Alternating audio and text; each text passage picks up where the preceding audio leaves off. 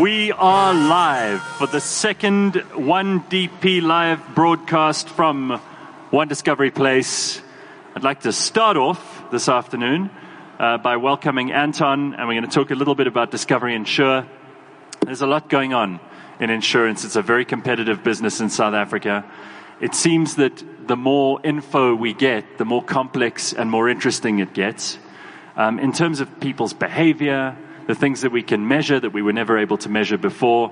I mean, this is actually, insurance used to have this reputation of being boring. These days, it's actually one of the most interesting, I would say, subjects about how people behave, their psychology, how you can guard them against their own stupidity, against behavior that will get them into trouble, and very often how you can reward good behavior. A discovery is in the lead with that, Anton, right? Great, Gareth. Uh, firstly, thanks very much for sure. having us here. Um, I think that's exactly right. That's the business has been uh, built around that very concept of how do we change um, human behavior. You know, people know that driving badly, you know, is, is something that you shouldn't do, but it doesn't change people from driving badly.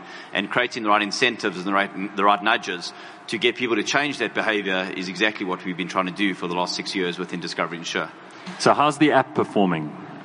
For a um, start? Well, so I mean, the vast majority of our clients are now choosing the app as their uh, choice of technology. It gives them real-time information. It allows them to, you know, after each drive, know if they've driven well or badly and where they need to improve. And that kind of real-time, you know, sort of information has made a big difference as opposed to traditional ways of, of measuring driving behavior. What I found fascinating, I tried the app out for about a year and the amount of detail that you can pick up on driver behavior, I don't think there's anyone gathering this much traffic information in South Africa. And if there are, we should be worried. Yeah, I think that's probably right. Um, you know, we've, in terms of the amount of data, it's kind of 15 readings a second. Yeah. You know, it's, it's a huge amount of data. It creates kind of a challenge just in terms of managing that data and for the team sort of around here that has to do that. Uh, but where do you store job. all of that for a start? Because each person, each driver, each vehicle, you've got tons of information about how long they take to stop at a stop street, whether they're driving too fast, whether they take corners too fast. It's incredible how granular this detail is. Yeah, so it's all stored in a cloud, um, so the Amazon cloud, um, obviously with sort of high levels of protection around the data in terms of what the data can be used for. Um, and the data ultimately gets sort of aggregated in creating a, a, monthly incentive score that clients get, gets communicated to them and translates into rewards that, that customers get. So that's the most important thing, is how do we use that for positive reinforcement, a positive ch- change in behavior, as opposed to, you know, you drove badly, this is a negative sort of penalty. The program hasn't been designed sort of with that in mind. So, uh, on a very high level, do you think South Africans are very bad drivers? Well, I think if you look at the high level stats in terms of uh, fatalities, um, if you look at South Africa being one of two countries in the world that's regressed over the last 10 years, according to the World Health Organization, you know, I guess you can make your, your mind up in terms of are we a bad, you know, bad drivers compared to the rest of the world. You know, yeah. lots of people have different views on what, you know, what's the reason for that. Um, and it's, it's kind of speculative at this stage. For us, it's about taking literally one drive at a time. Um, good driving starts with you. Um, and if we can change every single drive on every single drive, we can make a difference. Do you think that your Discovery Insure clients are better drivers than the average South African? For sure. Uh, you know, definitely think we are. Um, but, uh, you know, I guess it's a combination of things. But I mean, most drivers don't have an incentive to drive well. They don't have an incentive to not, you know, text someone while they, while they're driving at 120 on a freeway, where I like to think our clients do.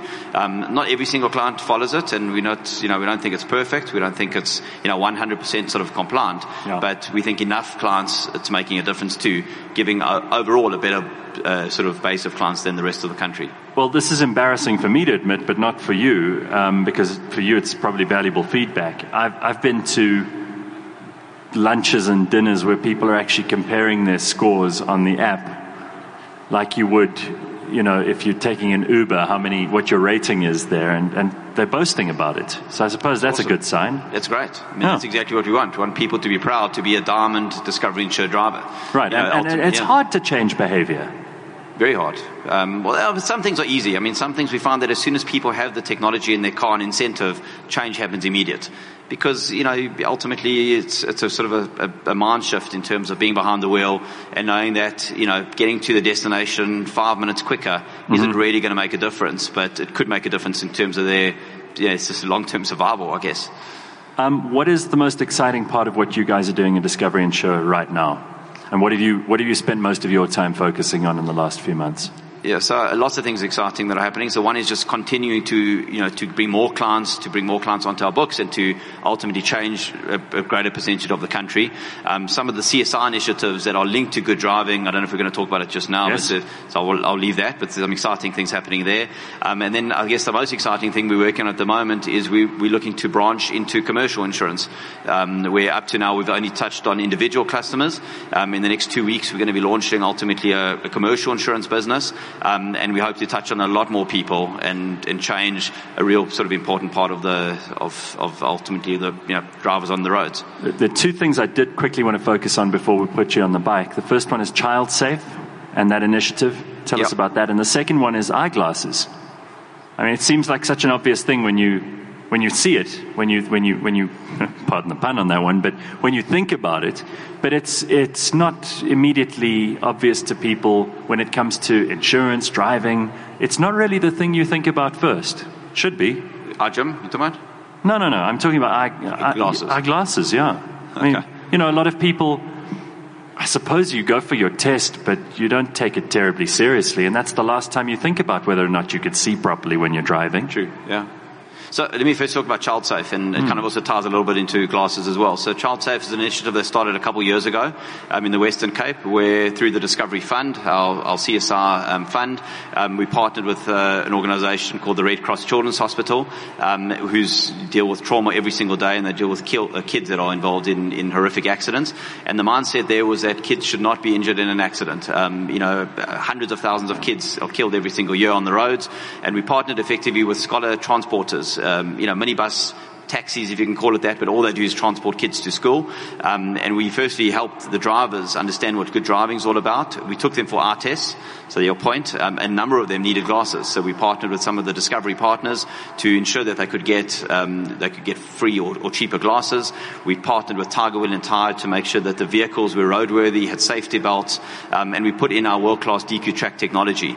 We used that to then start measuring how they drove, and we, we developed a monthly leaderboard of the best drivers to the worst drivers. Um, and at the end of the year, the prize was and still is a, a Nissan Microbus um, wow. that someone could win. So a hugely valuable prize, obviously for, for sure. anyone. So you can imagine the vigorous competition to be the best driver.